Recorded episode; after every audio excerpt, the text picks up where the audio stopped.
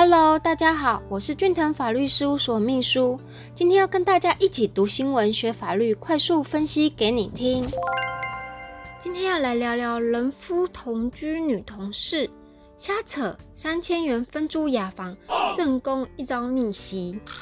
一名人妻三年前发现说，她自己的先生经常夜不归宿，都没有回家哦。本来以为啊，可能是先生在工作啊，或者是上班等因素，所以才会这么忙不回家。但是她向亲朋好友啊、同事打听，才发现，哎，丈夫出轨嘞！他出轨了一位女同事，甚至啊，在外同居，气得啊，对两人提告求偿。那她的先生出庭时候辩称说，哦，他是为了工作方便上下班，所以才以每个月三千元的房租。向这位小姐分租一间雅房，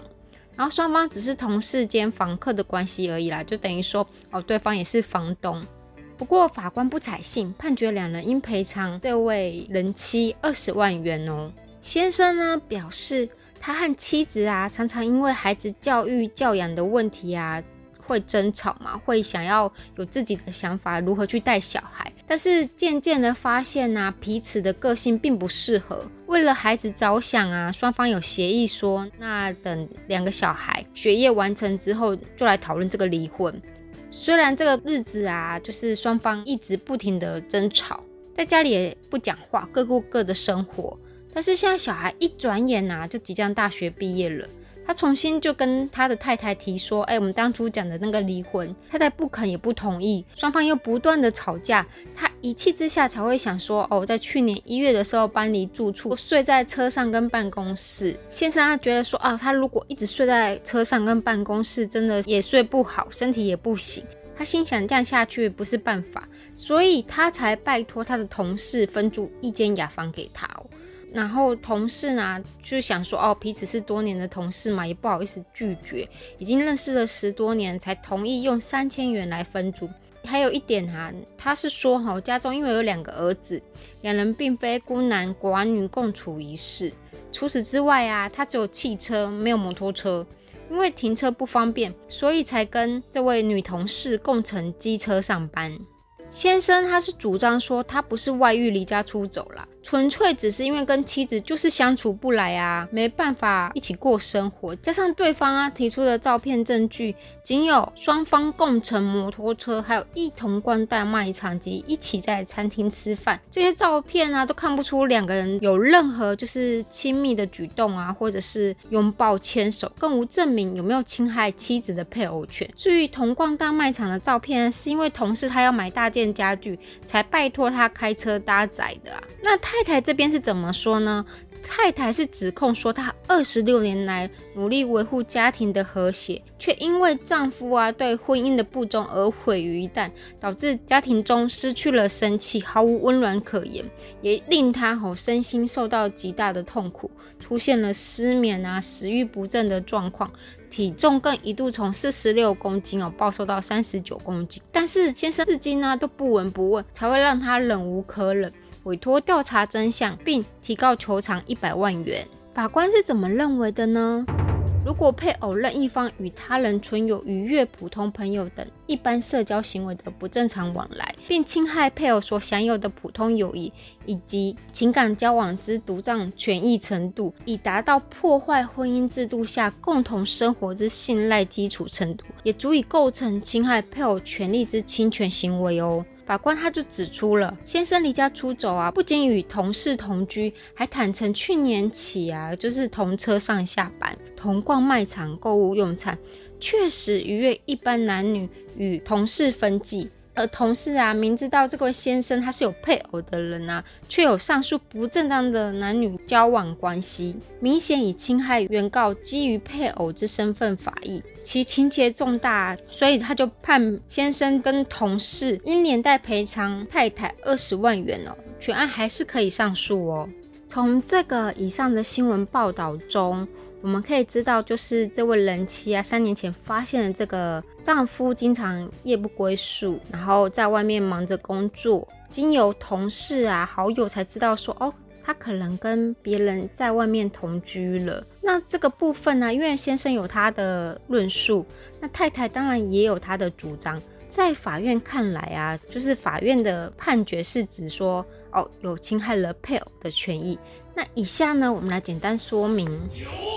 一法条规范，从民法第一百八十四条第一项，我们可以看到，因故意或过失不法侵害他人之权益者，负损害赔偿责任哦。故意以悖于善良风俗之方法，加损害于他人者，一同哦。民法第一百八十五条第一项的规定是，数人共同不法侵害他人之权益者，连带负损害赔偿责任。不能知其中孰为加害人者，一同哦。民法第一百九十五条第一项，不法侵害他人之身体健康、名誉、自由、信用、隐私、贞操，或不法侵害其他人格法益而情节重大者，被害人虽非财产之损害，亦得请求赔偿相当之金额；其名誉被侵害者，并得请求恢复名誉之适当处分哦。那我们听完了以上三条的法条之后，我们下接下来要来讲这个第二点。第二点是所谓的配偶权，是民法上的一种身份权，又称为名分。为了保障啊婚姻及家庭的美满与幸福，当夫妻结婚后啊，即享有特定的权益。既然婚姻在法律上应有享有及遵守的权利义务，那么只要受到任何人的侵害，配偶。就可以依以上上面三条法来提告并制裁侵害者哦。新闻中啊，我们可以看到李姓人夫主张，他不是外遇离家，纯粹只是跟太太相处不来，而且啊，对方提出的证据啊、照片啊，就有双方共乘摩托车，一同逛大卖场。及在餐厅一起吃饭，这些照片都看不出两个人有任何的亲密举动呢，应该是没有办法去证明这个亲爱配偶权是这样子吗？那我们从法官的认定是说，如果只要是配偶其中一方与他人有逾越普通朋友之间的一般社交行为，并侵害配偶所享有普通友谊以外情感交往之独占程度。那独断程度是指什么意思呢？像是同居啊、亲密行为等等，如此以来啊，便达到破坏婚姻制度下共同生活之信赖基础程度哦。而且啊，我们从夫妻之间与朋友之社交行为啊，权衡之评价，应该比男女朋友来的严格。那新闻中我们可以知道，先生与同事同居。此说法显然已经有逾越普通朋友的社交行为，同时啊，这个也意味着侵害了配偶的独占权益。因此啊，先生与外遇的女同事之间的行为举止啊，足以构成侵害配偶权利。所以说，太太可以依据我们刚刚上面所讲述的那三条法规，《民法》第一百八十四条第一项及《民法》第一百八十五条第一项。和民法第一百九十五条第一项之规定请求哦，所以说遇到这种外遇的事情啊，千万不要姑息，也不要认为说自己可以忍耐去把自己的权益抛弃。遇到这种事情呀，你也不要觉得说很丢脸，或是觉得自己不应该去把自己的权益争取回来。应该是说，我们借由法律可以保障我们自己的婚姻关系。